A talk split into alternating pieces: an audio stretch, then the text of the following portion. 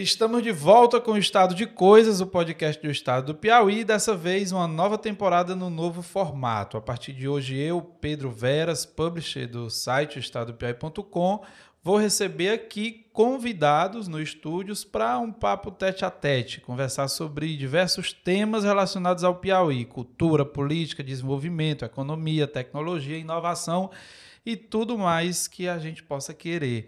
E hoje Estreando essa temporada, eu recebo o publicitário e produtor cultural o Thiago Peixoto. Tudo bem, Thiago? Cara, tudo melhor agora. Satisfação incrível estar tá aqui. Thiago é músico, produtor de eventos e não menos importante. Tem na sua biografia o DNA do maior produtor cultural e publicitário que esse estado já teve, o saudoso Marcos Peixoto. Ele está aqui para a gente conversar comigo sobre produção cultural no Piauí, sobre música, cultura e, claro, contar também todas as novidades do Piauí Pop 2023, que já tem data, local e hora marcado depois de 14 anos. Não é isso, Thiago? É isso mesmo, cara. Contagem regressiva. Solta a vinheta, Diego.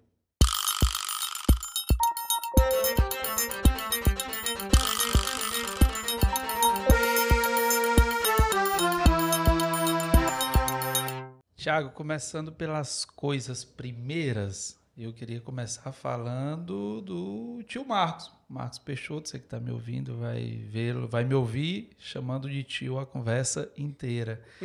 é, como foi crescer com o Marcos Peixoto?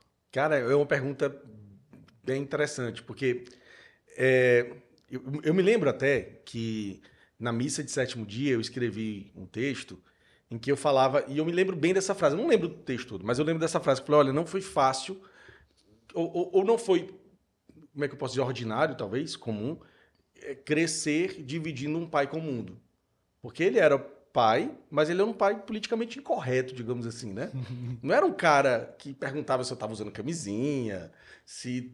Não, era, era meio... Ele era meio artista, meio empreendedor, e assim, era muito interessante é, amadurecer junto com ele, enquanto pai até nesse aspecto.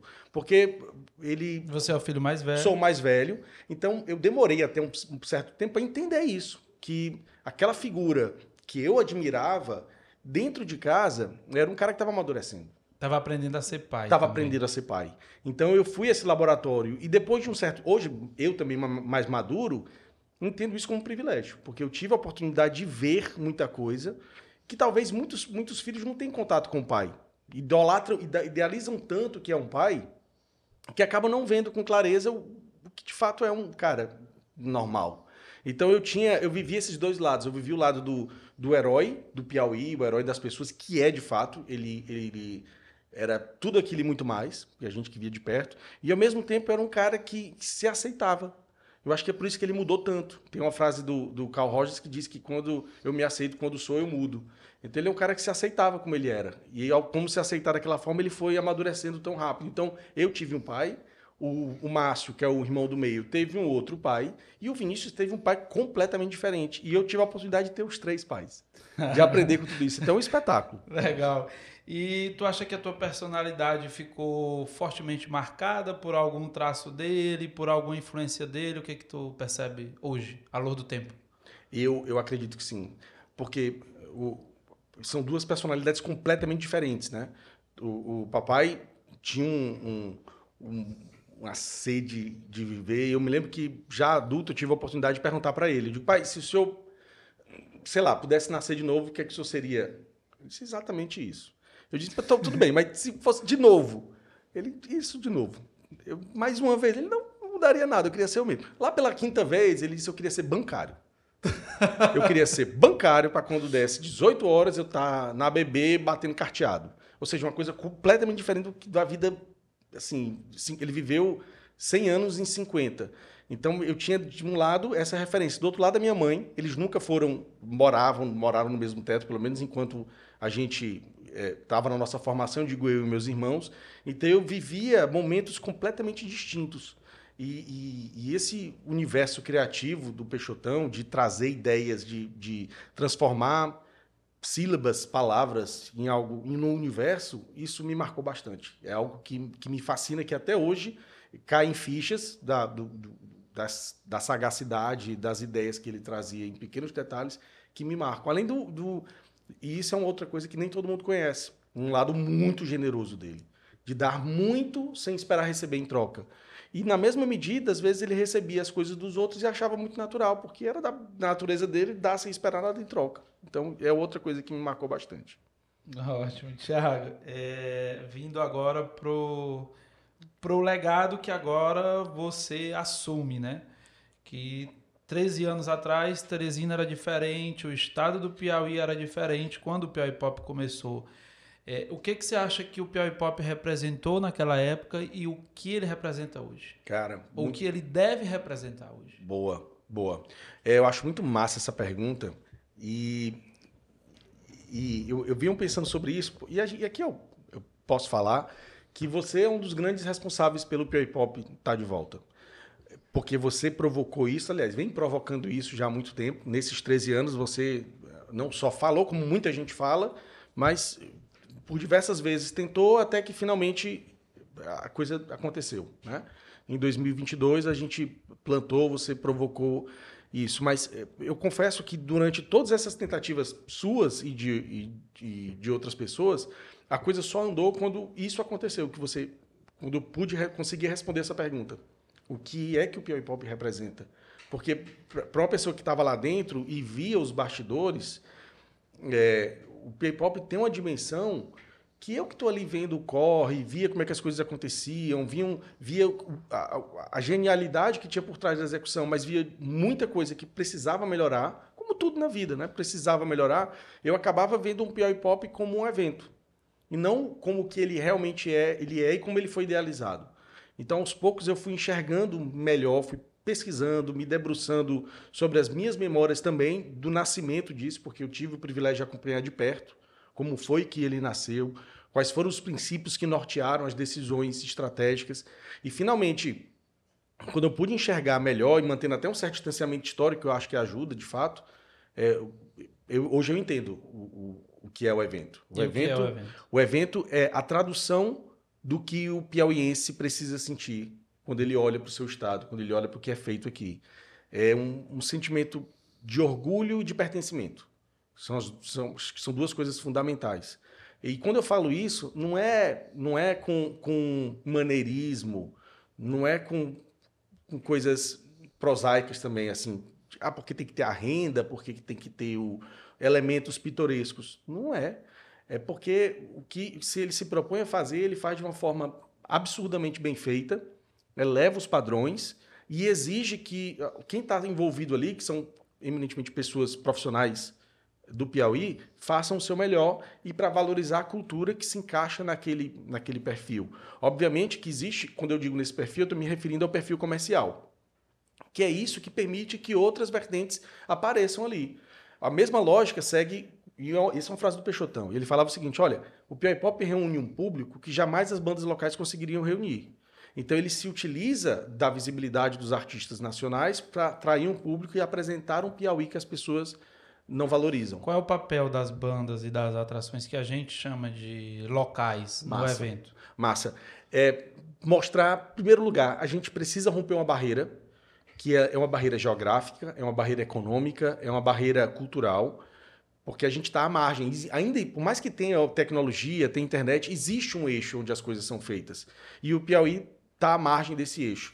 Então, o, o, o Piauí Pop, antes de falar das bandas, ele visa colocar essas bandas nesse circuito e dessa oportunidade. Tu tweetou outro dia, é, tá lá que mapa, usando o termo que mapa não é território. Você botou assim, Teresina é o meu território, mas meu mapa é do tamanho dos meus objetivos.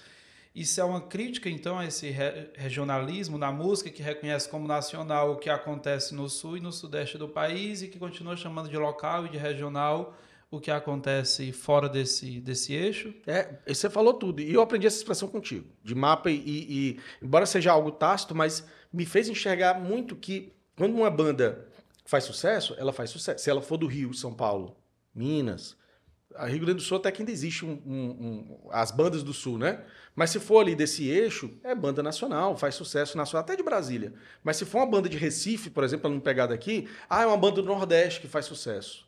Todo mundo fala do Nação Zumbi como uma banda de, de, de Pernambuco. Ninguém fala uma banda nacional. Não, é a banda de Pernambuco que faz.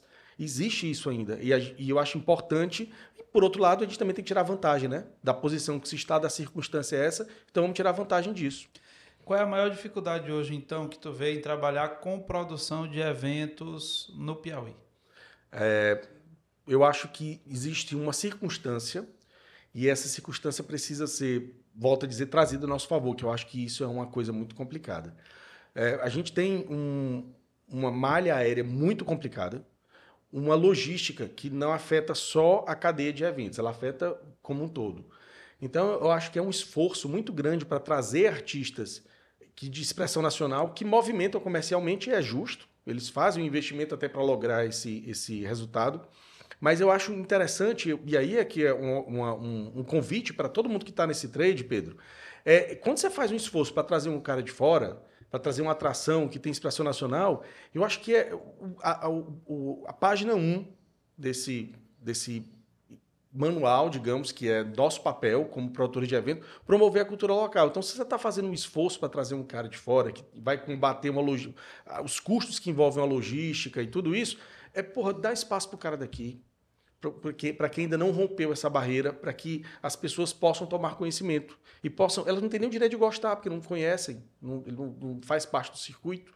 Então eu acho que um grande desafio, localmente falando, é inserir o que é produzido aqui quando se faz um esforço muito grande para trazer algo que é de fora. Eu não sei se eu consegui ser Conse claro. Conseguiu. E me diga uma coisa, nesse cenário, qual qual você enxerga, como você enxerga o papel do poder público e da formulação da política pública? O que que o Estado, o que que o governo pode, o que você esperaria do governo nesse sentido? Legal. Por exemplo. Legal. Eu acho que o governo tem um, um aliado e pode ter, na verdade, um aliado muito grande, que é o empreendedor.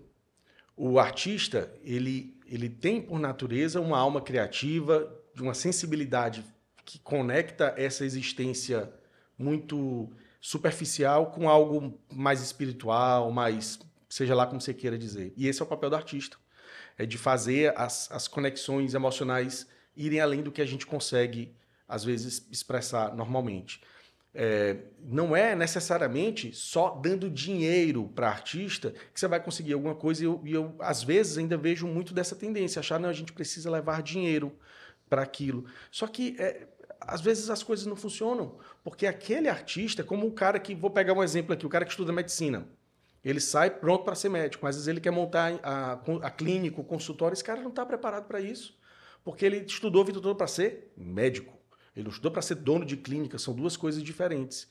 E eu penso que o, o, o Pop é um grande exemplo de quando o empreendedor tem acesso a um recurso ou entende como é que o mecanismo funciona, isso pode eh, resultar como espaço, como trampolim, como palco para artistas, que são artistas. Por isso que artista tem um empresário porque ele, é, ele tem esse papel fundamental. Então, o que eu espero, e, e, acho que é interessante, eu acho sim que tem projetos de lei, porque o cara precisa gravar algo, o artista precisa montar um ateliê para trabalhar, o artista precisa de equipamento, super válido.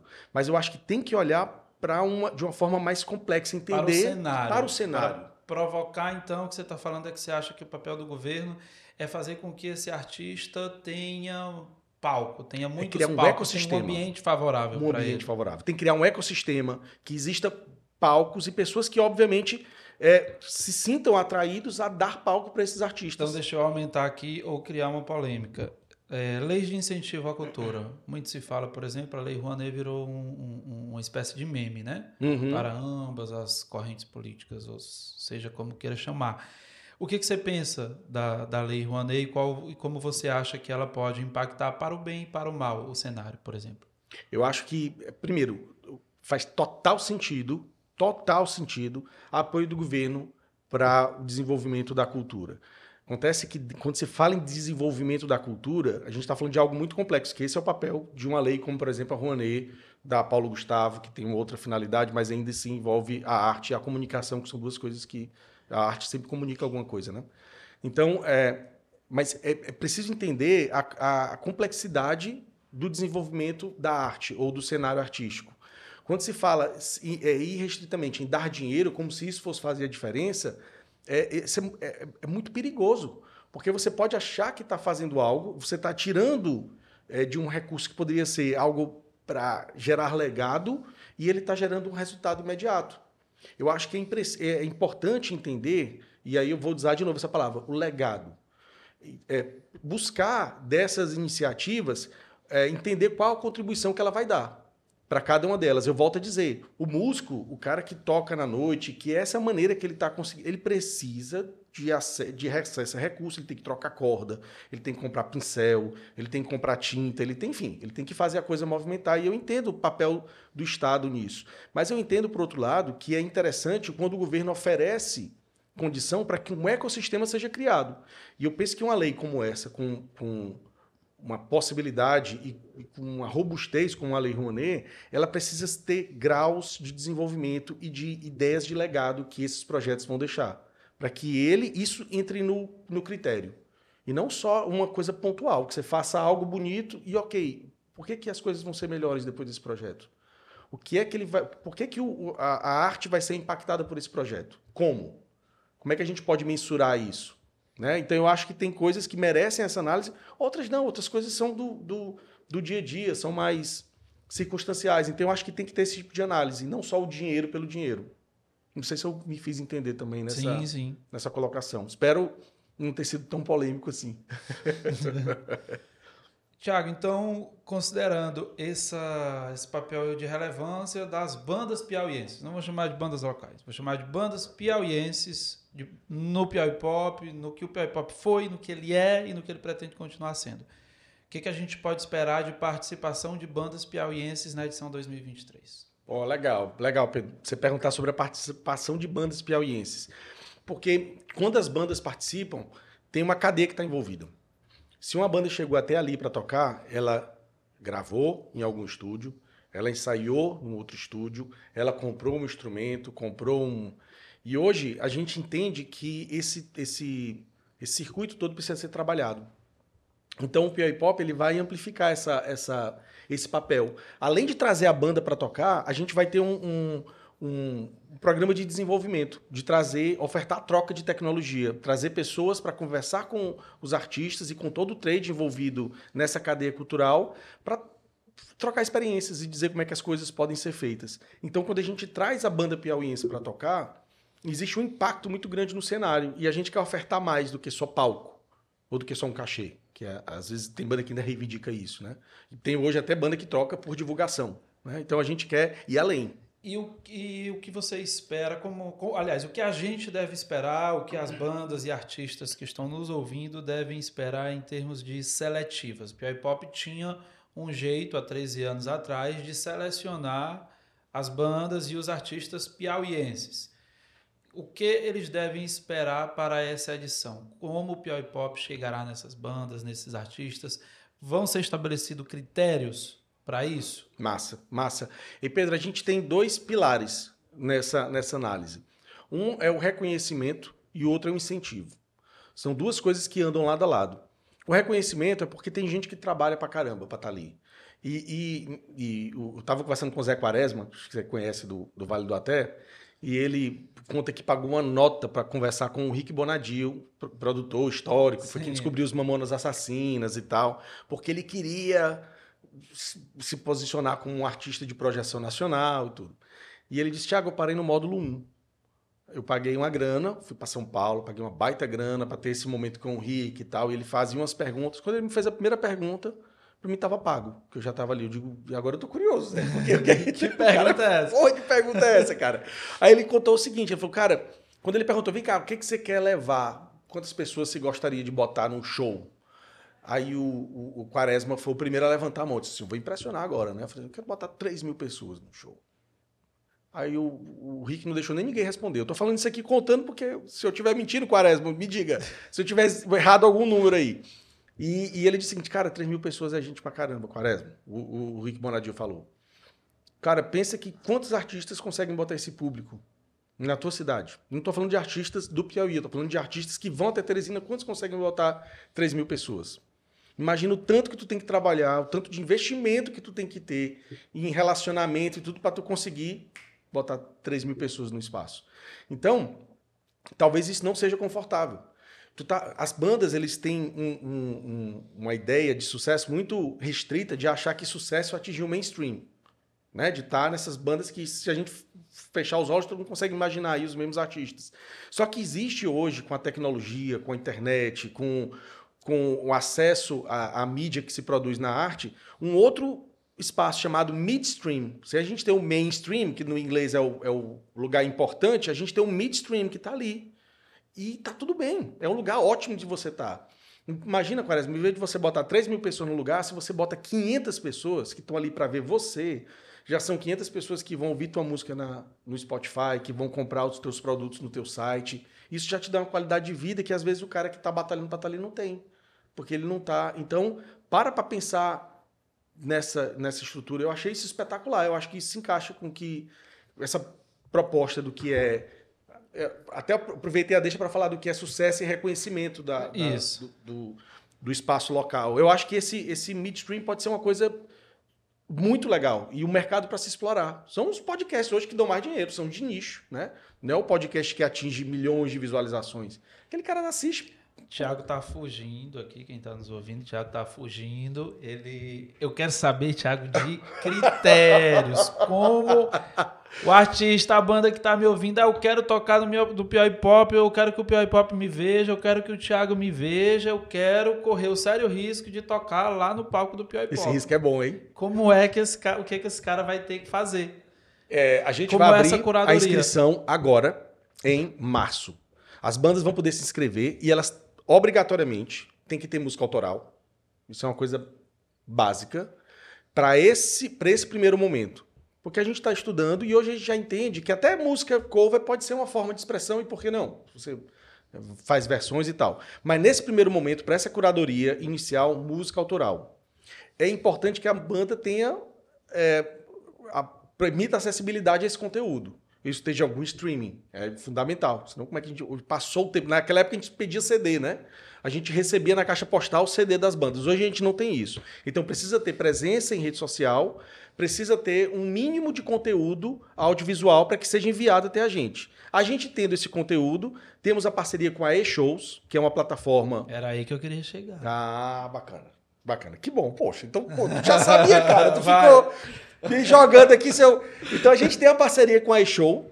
A iShow, é, você sabe também o melhor do que eu, que a iShow é a maior plataforma da América Latina de conexão de bandas com locais de apresentação. E é a partir da iShow e da tecnologia que eles têm e do conhecimento que eles têm que a gente vai fazer esse funil para ver as bandas que têm aderência com esse público, com esse formato. E aí nós vamos dividir nesses dois segmentos: reconhecimento que incentivo. são os artistas já consagrados no Piauí, Isso. no reconhecimento. Reconhecimento. E o incentivo. Que são artistas que estão, que tem, atendem um critério. Agora, exato. depois do Piauí Pop, né? Depois da, do Piauí Pop. Isso. Então vai ter esses dois, esses dois filtros aí, digamos assim, esses dois caminhos, na verdade. Perfeito, agora entendemos sim. Tiago, é, algum você consegue nos dizer, relembrar aqui alguma história de banda que surgiu no Piauí Pop ou que foi impulsionada pelas primeiras edições do, do evento? Você tem alguma super, história legal cara, assim? Super, super, super, super. É, é, é, muito bacana a gente até conversar com os músicos, cara, para falar sobre, sobre esse momento. Que, que teve gente que trocou de, de banda integrante que saiu de uma banda e entrou na outra ali em, em cima do palco, em, em Pior Pop. Não sei se são publicáveis essas, essas notas. Mas assim, tem muita coisa legal. E no primeiro Pior Pop, o Peixotão criou uma banda para tocar. Não sei se tu sabia disso, tu lembra não, disso? Não, essa eu não lembro. É. Porque o que acontece? A gente, naquele momento, 2004, você tinha Teófilo, você tinha Banda Acesso, você tinha Amigos do Vigia, Narguilé. O cenário era muito. É, tava todo mundo produzindo, propício, né? muito propício. E assim, tinha muita banda produzindo muita coisa, uma produção acima da média, tanto em quantidade como em qualidade, e não tinha nem espaço para todo mundo. E aí o Peixotão olhou o seguinte, falou: "Cara, como é que a gente vai fazer com Edivaldo Nascimento, como é que a gente vai fazer com o Durvalino Couto? Como é que a gente vai fazer com o Machado Júnior? Como é que a gente vai fazer com o Zé Roraima? O Roraima, nosso Roraima, porque são caras que merecem esse reconhecimento. Não é? Porque fazem história e tudo, e, mas tem uma meninada aí que tá. Então ele criou uma banda chamada Dinos. E aí ele juntou os dinossauros. Os dinossauros. e... foi demais, cara. Foi demais. E o Piauí Pop 2023 vai ter uma banda? Cara, a O que gente. você está pensando sobre isso, então? Cara, a ideia é a gente reeditar isso. Nós temos novos dinos hoje, né? Com os dinos da atualidade. Os dinos da Os que atualidade. sobreviveram. Os que sobreviveram. Felizmente estão todos aí, né? A galera da. da, da- até. Enfim, o Durvalino, que eu acho que eu posso falar aqui, eu não, eu não tenho ressalvas, acho que é o mais velho. Até, graças a Deus, tá aí, tá todo mundo aí. Mas também tem uma galera que naquela época é, fez essa transição de hoje serem baluartes da música do Piauí. E a ideia é a gente juntar essa galera para fazer, na verdade, agora uma homenagem dupla. Né? O, o- o festival gerar esse reconhecimento. E eu entendo que para eles seria uma forma de, de, de retribuir a- aquela confiança que foi dada a eles lá no Eu início. sou time Teófilo. Eu sou suspeito para falar também. Ei, Thiago, é, va- é, vai ter restrição de gênero para bandas e artistas locais? Ih, O cara. Piauí Pop é pop, é pop rock? Porque a gente tem no cenário aí bandas que estão tocando em outros gêneros. O Piauí Pop vai se continuar se mantendo nesse, nesse gênero, nesse nicho? O que, que você pensa? Para Ah. essa edição, pelo menos. É, é, essa, essa, essa pergunta ela é delicada, viu, Pedro? Muito. Porque qualquer derrapada gera um, um entendimento. Mas eu vou falar do que eu defendo como. como é, como é que eu posso dizer? O que eu entendo como DNA do evento. Eu acho que tem certas, certos estilos, certos é, ritmos que têm uma, uma penetração comercial tão grande que eles não precisam do Piauí Pop para existir. Eles não precisam é, desse espaço. Eles estão porque estão na mídia e estão aí, e na verdade é o contrário. O mainstream já cuida deles. Já cuida deles, não precisa. O que a gente precisa aqui é gerar um, um, um engajamento do público de maneira que tenha afinidade com o que o, o Piauí vai mostrar.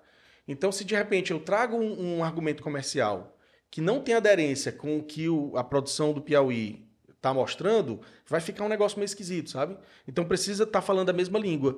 A- As bandas piauienses que estão produzindo hoje, não só bandas, os artistas, os DJs, essa galera que está produzindo e que merece um espaço, e não digo merece porque sou eu para dizer quem merece ou não, né?